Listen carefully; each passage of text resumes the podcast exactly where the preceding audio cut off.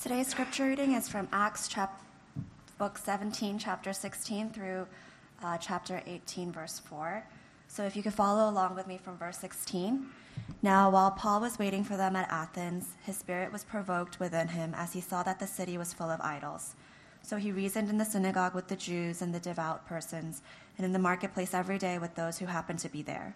Some of the Epicurean and Stoic philosophers also conversed with him and some said, What does this babbler wish to say? Others said, He seems to be a preacher of foreign divinities, because he was preaching Jesus and the resurrection. And they took him and brought him to the Areopagus, saying, May we know what this new teaching is that you are presenting?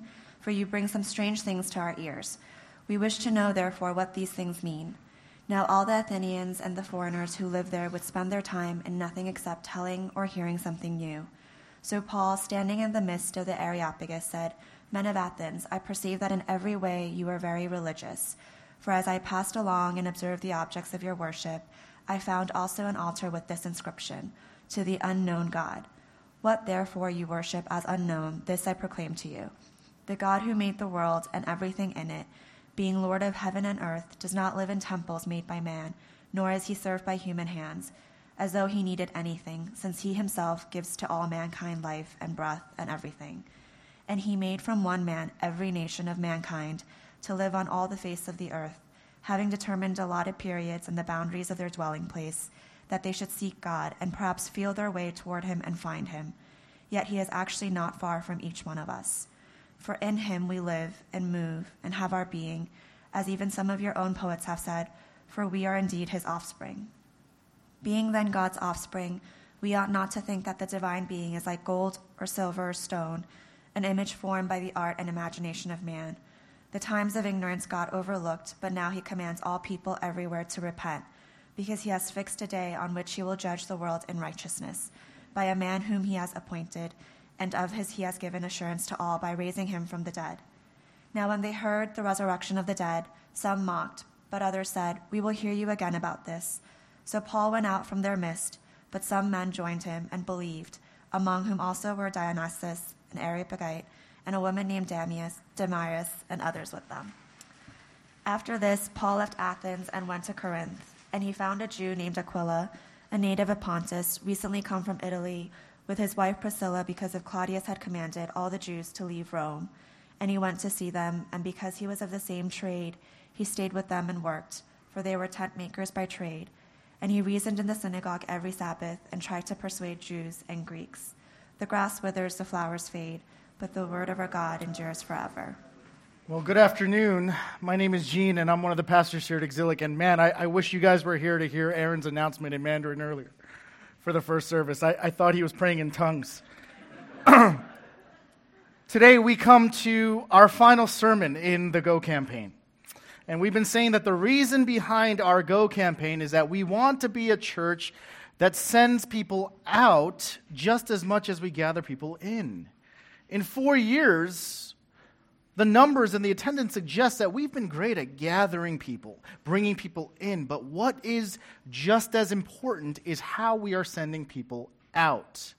So, this Go campaign has been about mobilizing a church that has been great at coming to becoming more and more of a church that is going. And we focused on three groups of people to whom we should be going as Christians the least, the last, and the lost. And what we've been saying is that the least are specifically the Christian brothers and sisters in the church. The last is just about anyone in need of mercy the broken, the oppressed, the hurting, the poor. And the lost are those who do not know, who do not believe in Jesus Christ as Lord, those who are not Christians. So today we will take one more look at the lost as we conclude our series for the Go campaign. And I, I hope to ask and answer three simple questions from our passage today. Why should I engage the lost? How should I engage the lost? And finally, where should I go to engage the lost? So, why, how, and where to go to the lost. First, the why. Let me give you some context for our passage. The book of Acts documents the history of the early church. The gospel message, it spreads from just a handful of believers to thousands of people from Jerusalem. It goes to the surrounding areas of Judea and Samaria. And by the end of Acts, it has reached the very heart of the Roman Empire. And the man who spearheads this missionary movement is the apostle Paul. And in Acts chapter 17, Paul and his companions, they visit two cities, Thessalonica and Berea. And in both cities, they share the gospel and people come to faith. Not just Jews, but also Greeks. Not just men, but also women. And both times, in both cities, what happens is there's this one group of people, this small group of people who hate what Paul and his friends are doing. So what they do is they, they come and they, they incite protest. They, they, they rile up a mob, and th- there's essentially a riot that breaks out through the city, kind of to protest what Paul and his friends are doing. So first, Paul has to flee Thessalonica, and then he goes to Berea, and things in Berea are going great, even better than Thessalonica. And then the same group of people hear what's going on in Berea. They come, and Paul has to flee from Berea to Athens. So that's where we find ourselves in our passage today. Paul is separated from his friends, he's all alone in Athens. And as you can imagine, Paul is very upset. He's very upset, but not in the way that you might think. You and I would probably be discouraged because things were going so well.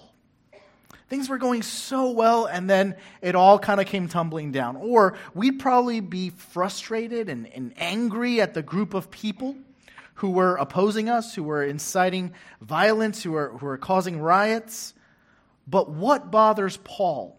And the answer to that is the key to the question of why we should engage the lost. Verse 16.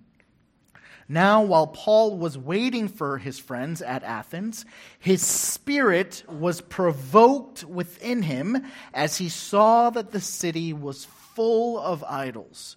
So he reasoned in the synagogue with the Jews and the devout persons, and in the marketplace every day with those who happened to be there. It says that Paul's spirit was provoked within him. In the Greek, that word for provoked, paroxuno, it's a very complex, emotional, and almost visceral word. It's to be greatly distressed, to be irritated, angered, stirred up. It's, it's jealousy, inner turmoil, and heartbreak all rolled up in one.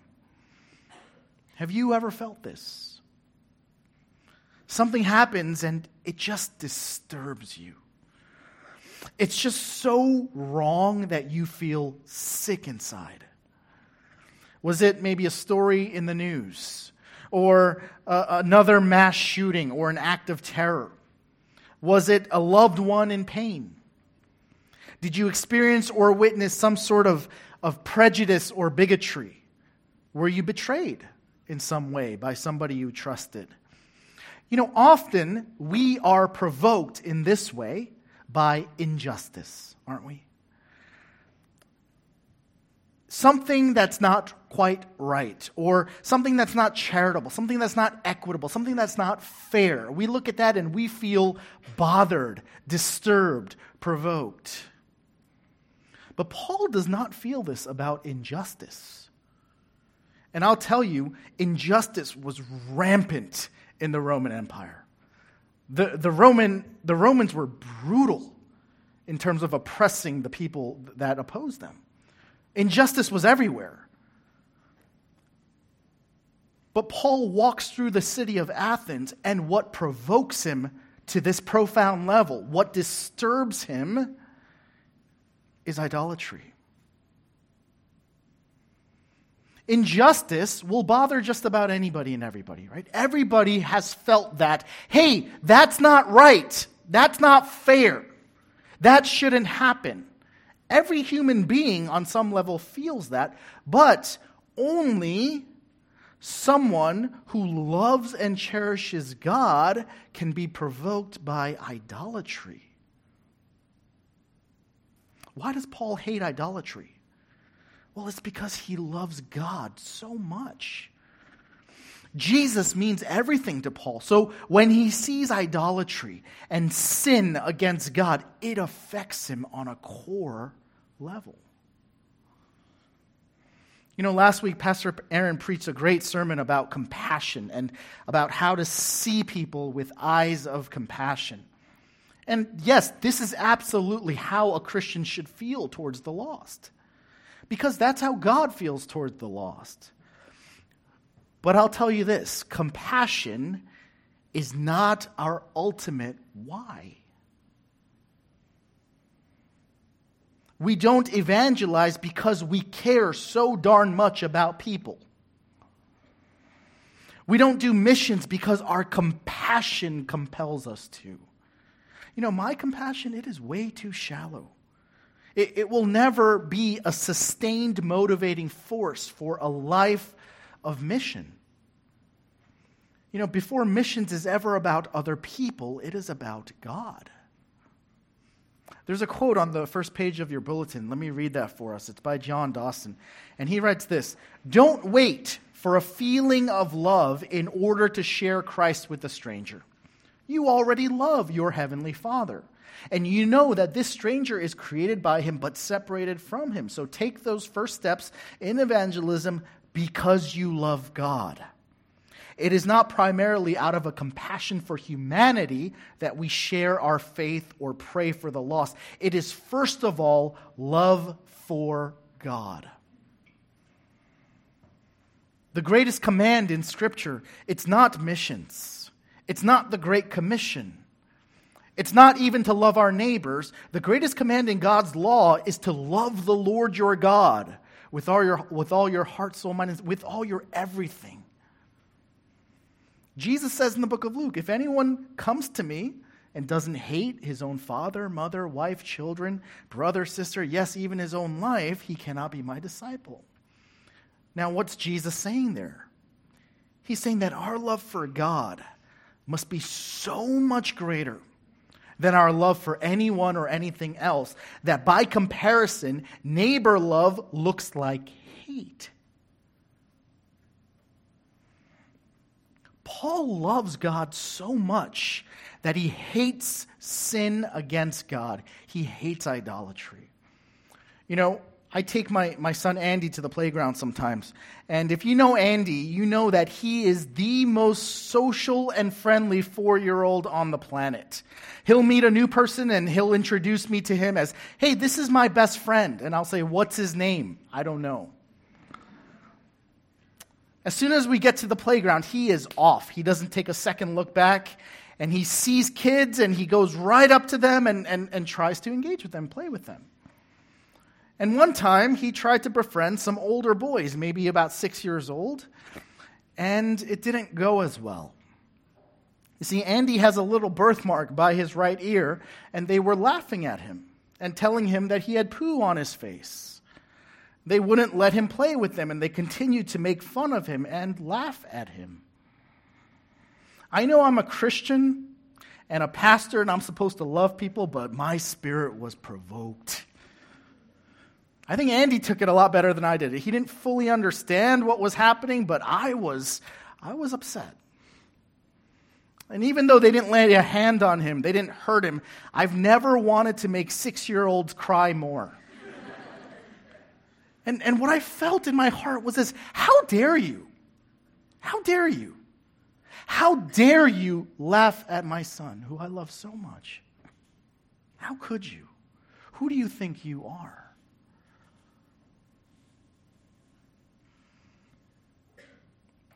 What brings me grief is when those I love hurt.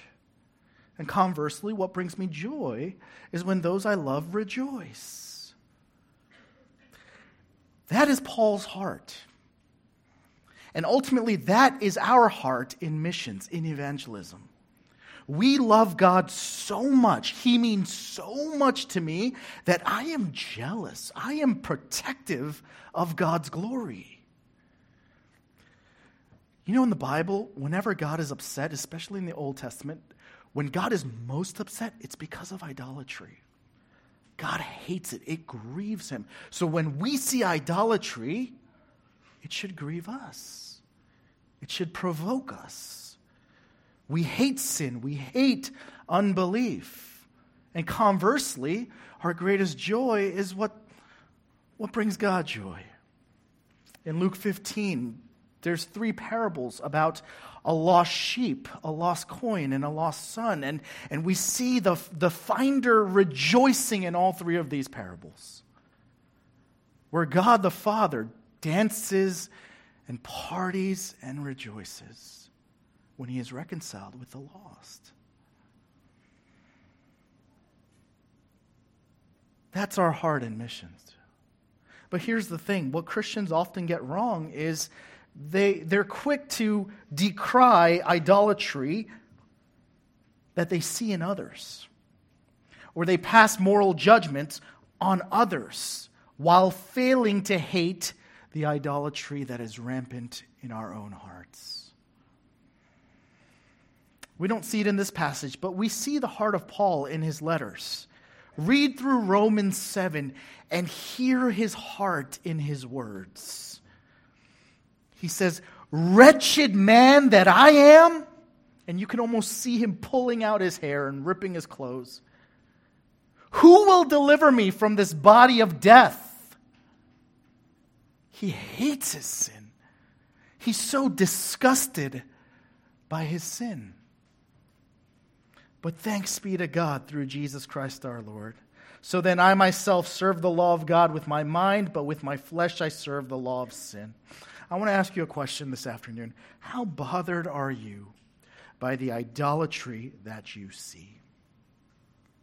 Everywhere we look in our city and in our culture, we see idols.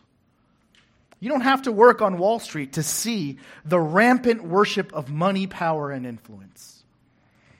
You don't have to work in fashion or on Madison Avenue to, to see the idolizing of physical beauty and sex. The gods of relationships, comfort, intelligence, moral superiority, and even family are being worshiped everywhere, especially in my own heart.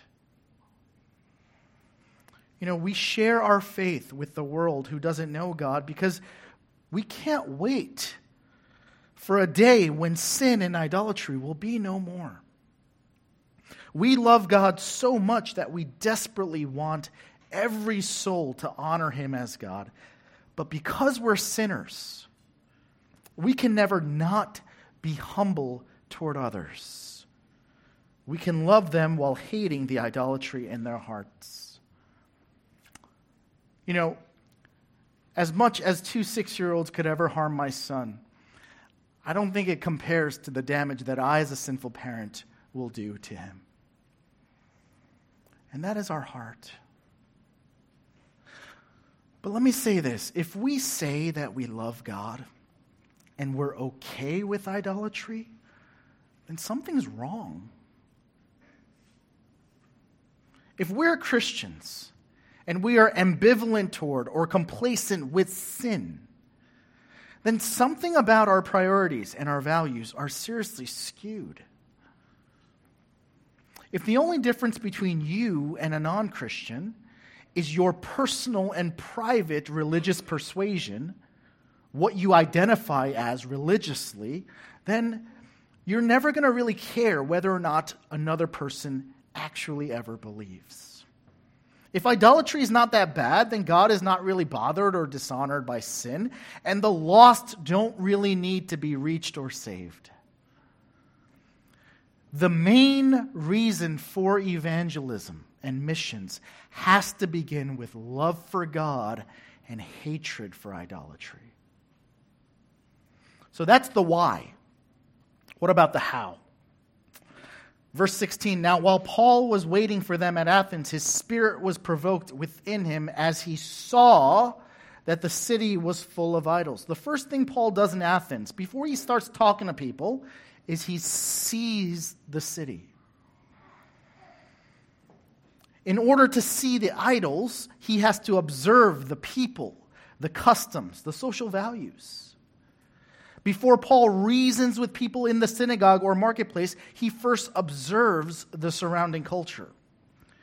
In verse 16, when it says that Paul saw that the city was full of idols, the word in the Greek for saw, it's not the simple word blepo, to see, that is commonly used. The word that's used here in Acts 17, it's theoreo, from which we get the word theory or theorizing, and it means to perceive on a deeper level. Paul is able to see the idolatry that is underneath the surface. He is able to perceive of a reality that others might not. And once he's done that, now he engages. He engages in the synagogue and in the marketplace. And what happens is Paul gets invited to speak at the Areopagus, which is Greek for Mars Hill. And the Areopagus, speaking there, it, it's, it's basically first century Athens version of a TED talk.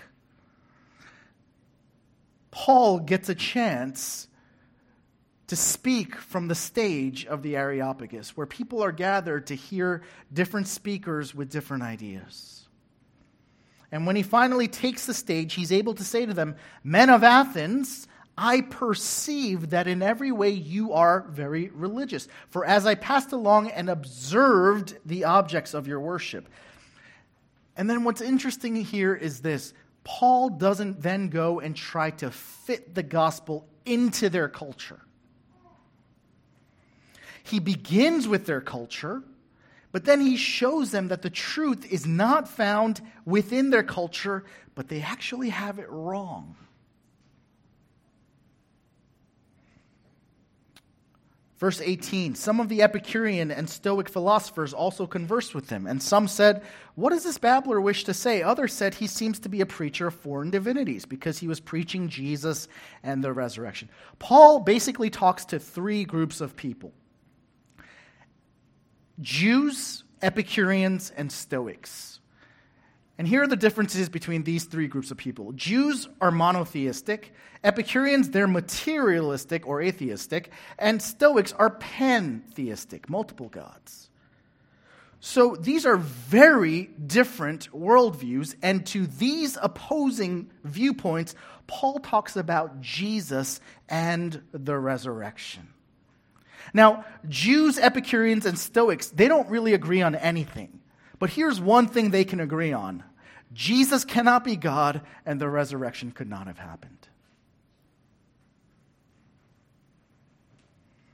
But Paul doesn't shy away from preaching Jesus and the resurrection, knowing full well that people will think he's crazy.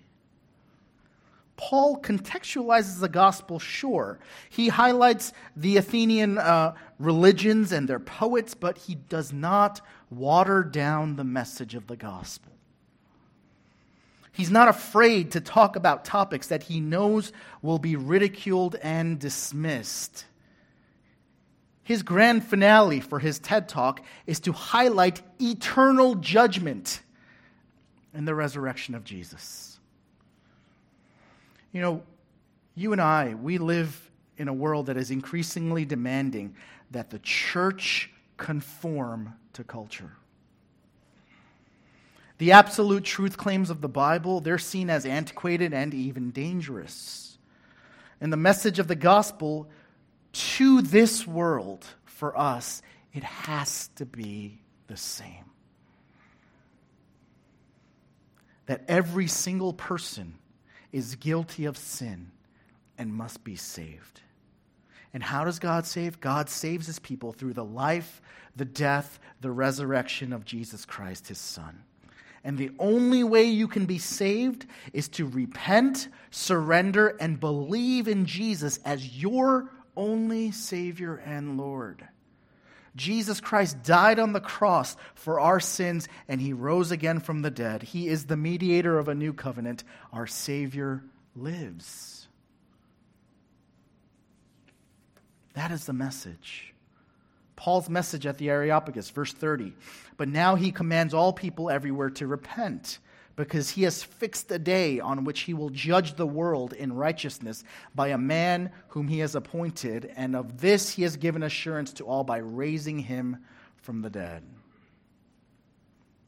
Paul proclaims the sinfulness of man, coming judgment, the necessity of repentance, and the resurrection. All of these were offensive to the prevailing worldviews of the first century, and all of these are just as offensive to the prevailing worldviews of our culture today. I remember when I was in college, I was an undergrad, I was a lot bolder than I am now. Um, I took a class called Logic and Rhetoric, which was basically like a writing class. And everyone had to take it. It was a required course. And towards the end of the semester, my professor said, um, okay, everyone in the class is going to take turns and, and teach, have 10 minutes to teach whatever they want to the class. And I thought long and hard about what I was going to teach. And then finally I said, you know what? I'm going to share the gospel. And I probably would never do that today, but that's what I did. I was a, I was a college student. And um, before my, my Muslim professor, um, my class with four Orthodox Jews, me being the only Christian, and a whole lot of atheists, I proclaimed the gospel. I talked about how every single person in that room was sinful, um, that we are not okay, that we are broken, that we are in need of salvation, and that a Jewish carpenter who lived 2,000 years ago was the Son of God. The Jews really didn't like that one. He was the Messiah, he was the Son of God, and he was crucified. He died, he was put in the tomb, and three days later, he rose from the dead. And, our, and, and he lives. And man, they really did not like what I had to say. And yeah, there was no one who was like, oh my God, you're right, I believe. That, that, that, that moment didn't happen.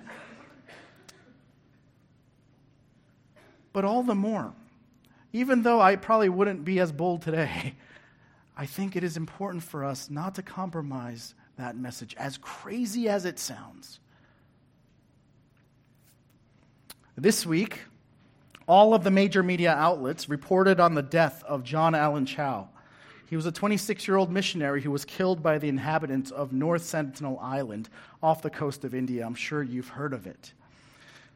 The Sentinelese people, they are the world's most isolated people group, and they have been known to attack any person who might make contact. In 1996, two fishermen, their boat went down near the island and they washed ashore onto the island, and both were subsequently killed by the Sentinelese people.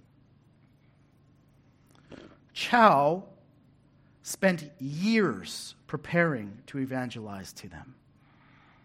And he finally made contact with them last week. And he tried speaking to them. He tried reading passages from the Bible to them. He tried speaking their own language back to them. And they kind of laughed at him at first, and then they attacked him. They shot arrows at him, and he had to run away. He was injured, but he got away. And the next day, he actually went back, and he was killed. And his body has yet to be recovered. I spent some time this week reading the social media responses to this incident. And I knew that there would be many people who would question his motives, his methods. But the level of vitriol and outrage, it was on another level. A lot of commenters, they were openly cheering his death. Many were furious that he would put the Sentinelese people at risk of contracting infectious diseases that they would not have developed antibodies against. But more than anything else, what infuriated people was that Chau had the audacity to try to proselytize people who wanted to be left alone. The fact that he was an American and he was trying to indoctrinate an indigenous, indigenous people group, uh, it was extremely offensive to people. It was this oppressive act that made Chau deserving of his fate. This is the world in which we live. And what Paul shows us in this passage is this we need to share our faith, even though it will not be welcomed by all. We need to share our faith even though there's going to be considerable opposition against it. We need to share our faith with boldness, but here's the thing we also need to share our faith with humility. We should expect that many will not like what we have to say, but we say it still and we say it lovingly. Paul reasons with people for days. He discusses, he debates, he takes time with people, he invests in them. He doesn't try to shove doctrine and theology down people's throats. Philippians 3:18 we get a sense of Paul's heart. He's talking about the lost and he says, "Many of whom I have often told you and now tell you even with tears walk as enemies of the cross of Christ." How should we engage the lost? Like Paul, uncompromised truth, flowing tears. That's the how. The last question today is where? Where should I engage the lost? And the most obvious thing we see in this passage is that Paul engages the lost in public. He's not afraid to talk about his faith. This is obvious, but I know that in a city like New York, this is really hard to do. And I know a lot of us struggle with this. When you're a junior analyst or a first year associate, it's hard to ask for Sundays off to go to church or a weeknight off to go to a community group. It's awkward to pray for your meal at a corporate event or a dinner with clients, isn't it? It's really hard to defend your faith in a philosophy class when, when you're the only believer and the class is openly hostile to the Bible. We don't like being public in New York City with our biblical views on sexuality or gender identity because we don't want to be viewed as intolerant or as bigots. It's so much easier to, to slide under the radar and to make religion a private, a personal, a Sunday only thing in our lives. In verse 17, we see that Paul every day would go to two places the synagogue and the marketplace. The synagogue was a religious community where theological debate and discussion it was expected. It was, it was appropriate. He would spend time there reasoning with Jews and other religious people, but he didn't restrict himself to the synagogue. He also went daily to the marketplace. And at the marketplace, he would reason with whoever happened to be there. Let me say a quick word on the marketplace. When, when we think of an ancient marketplace today, we think of busy streets lined with, with vendors. They're all shouting prices and, and, and goods, loud noises, haggling, bartering, chaos, confusion. We think of it as strictly a place of commerce. But, but the marketplace in Athens, it was very different. One commentator describes the marketplace in Athens as a place with temples, law courts, state offices, public archives, libraries, shops, concert halls, dance halls, gymnasiums, theaters, and galleries. So when we think of the marketplace, it's more like our city today. You know, while Rome was the power center of the Roman Empire, Athens was the cultural capital of the Roman Empire. Athens was a city of ideas. It was arts, philosophies, education, government, commerce, mathematics, science. Athens was essentially the New York City of the first century. So Paul is at the marketplace in the heart of the, the most influential city in the world at the time. And remember that this was pre internet right? So if you wanted to conduct commerce, you had to go to the marketplace. If, if you want to hear the news, you had to go to the marketplace to hear the, the, the herald proclaim the news. Everything happened there. Philosophers debated, lawyers argued, artists created. It wasn't just a marketplace for commerce, it was a marketplace for ideas, for social interactions. So we see that Paul divided his time between the religious and the cultural spheres. Though Paul was a religious leader, he didn't spend all of his time with other religious people. He spent a lot of time out in the world. You know, one of the reasons at Exilic why we have community groups every other week instead of every week, or we have other events quarterly instead of monthly, it's because we don't want all of your time spent here. We don't want to monopolize everybody's time. What we're trying to do here is we want to equip our members to go and live in this great city. We want you to be in the synagogue, but also in the marketplace, in the church and in the city, to engage with the lost, with anybody who happens to be there. But another fascinating wrinkle to this story is that God operates on a very different wavelength than we do. You see, on a human level, Acts 17 is just this incredible achievement. For the gospel to go from a ragtag group of uneducated fishermen to Paul speaking at the Areopagus, we done made it. That's remarkable. Christianity has, has reached a level of cultural influence that would be a milestone in the growth and spread of the gospel. Yes. Wow, Paul. And normally, an invitation to the Areopagus, it would lead to bigger and better things. In our world today, after a stirring and controversial TED talk, Paul might have signed a book deal. He might have been invited to other events, speaking engagements, interviews. But what does Paul do after this?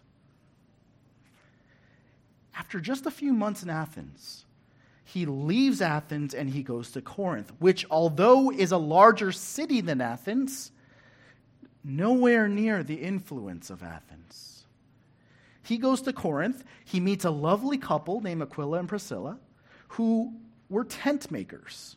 And that's actually what Paul used to do. So Paul stays with them. Oh, you guys make tents? I used to make tents. And you know what he does? For a year and a half, Paul makes tents.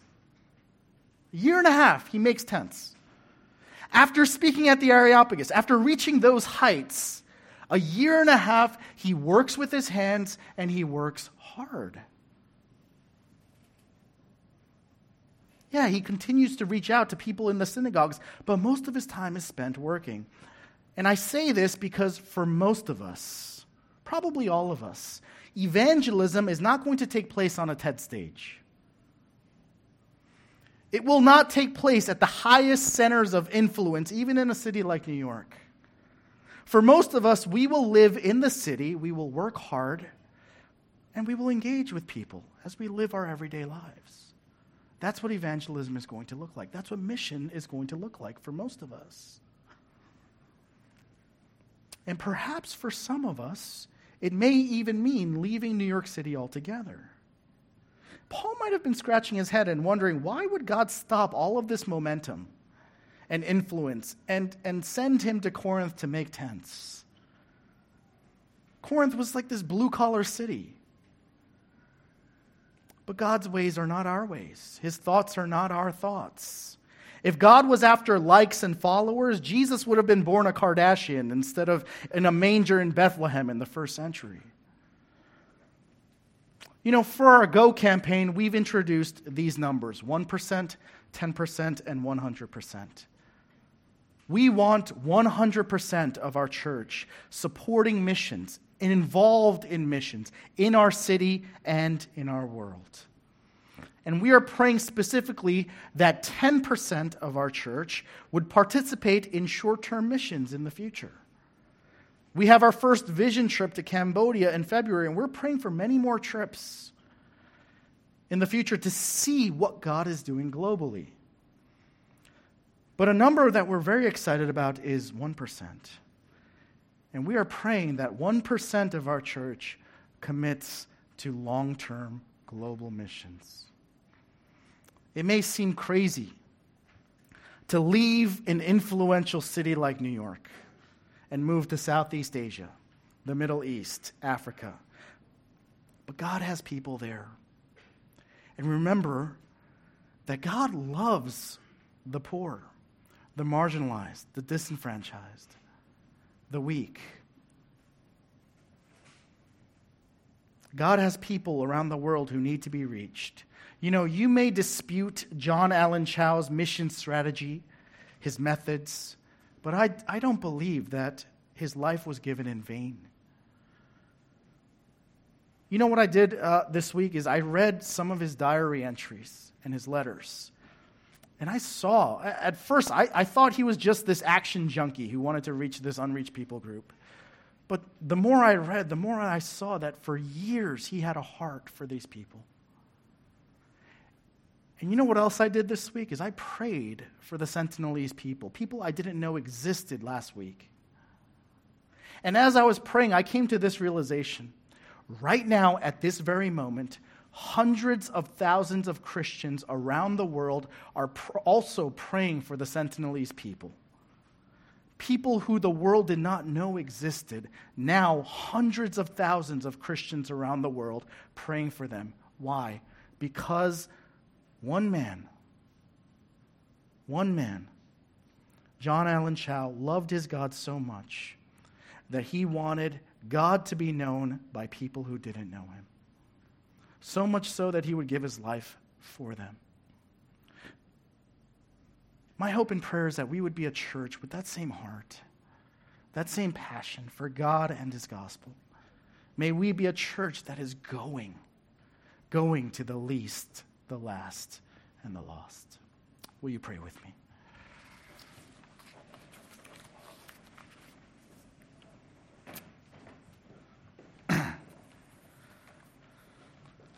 Father, we thank you that though we were lost, we have been found. Through no virtue, through no merit of our own, but purely by your grace, you saw to save us. And I pray that we would also, out of our love for you, tell others about who you are. Let the world know that you are close, that you are not far off and that we would be a church that goes, that goes to the ends of the earth, that goes to our city, that goes to our offices, that goes to our families, that we would be a church, a people who go to the least, the last, and the lost. We thank you. We pray this in Jesus' name. Amen.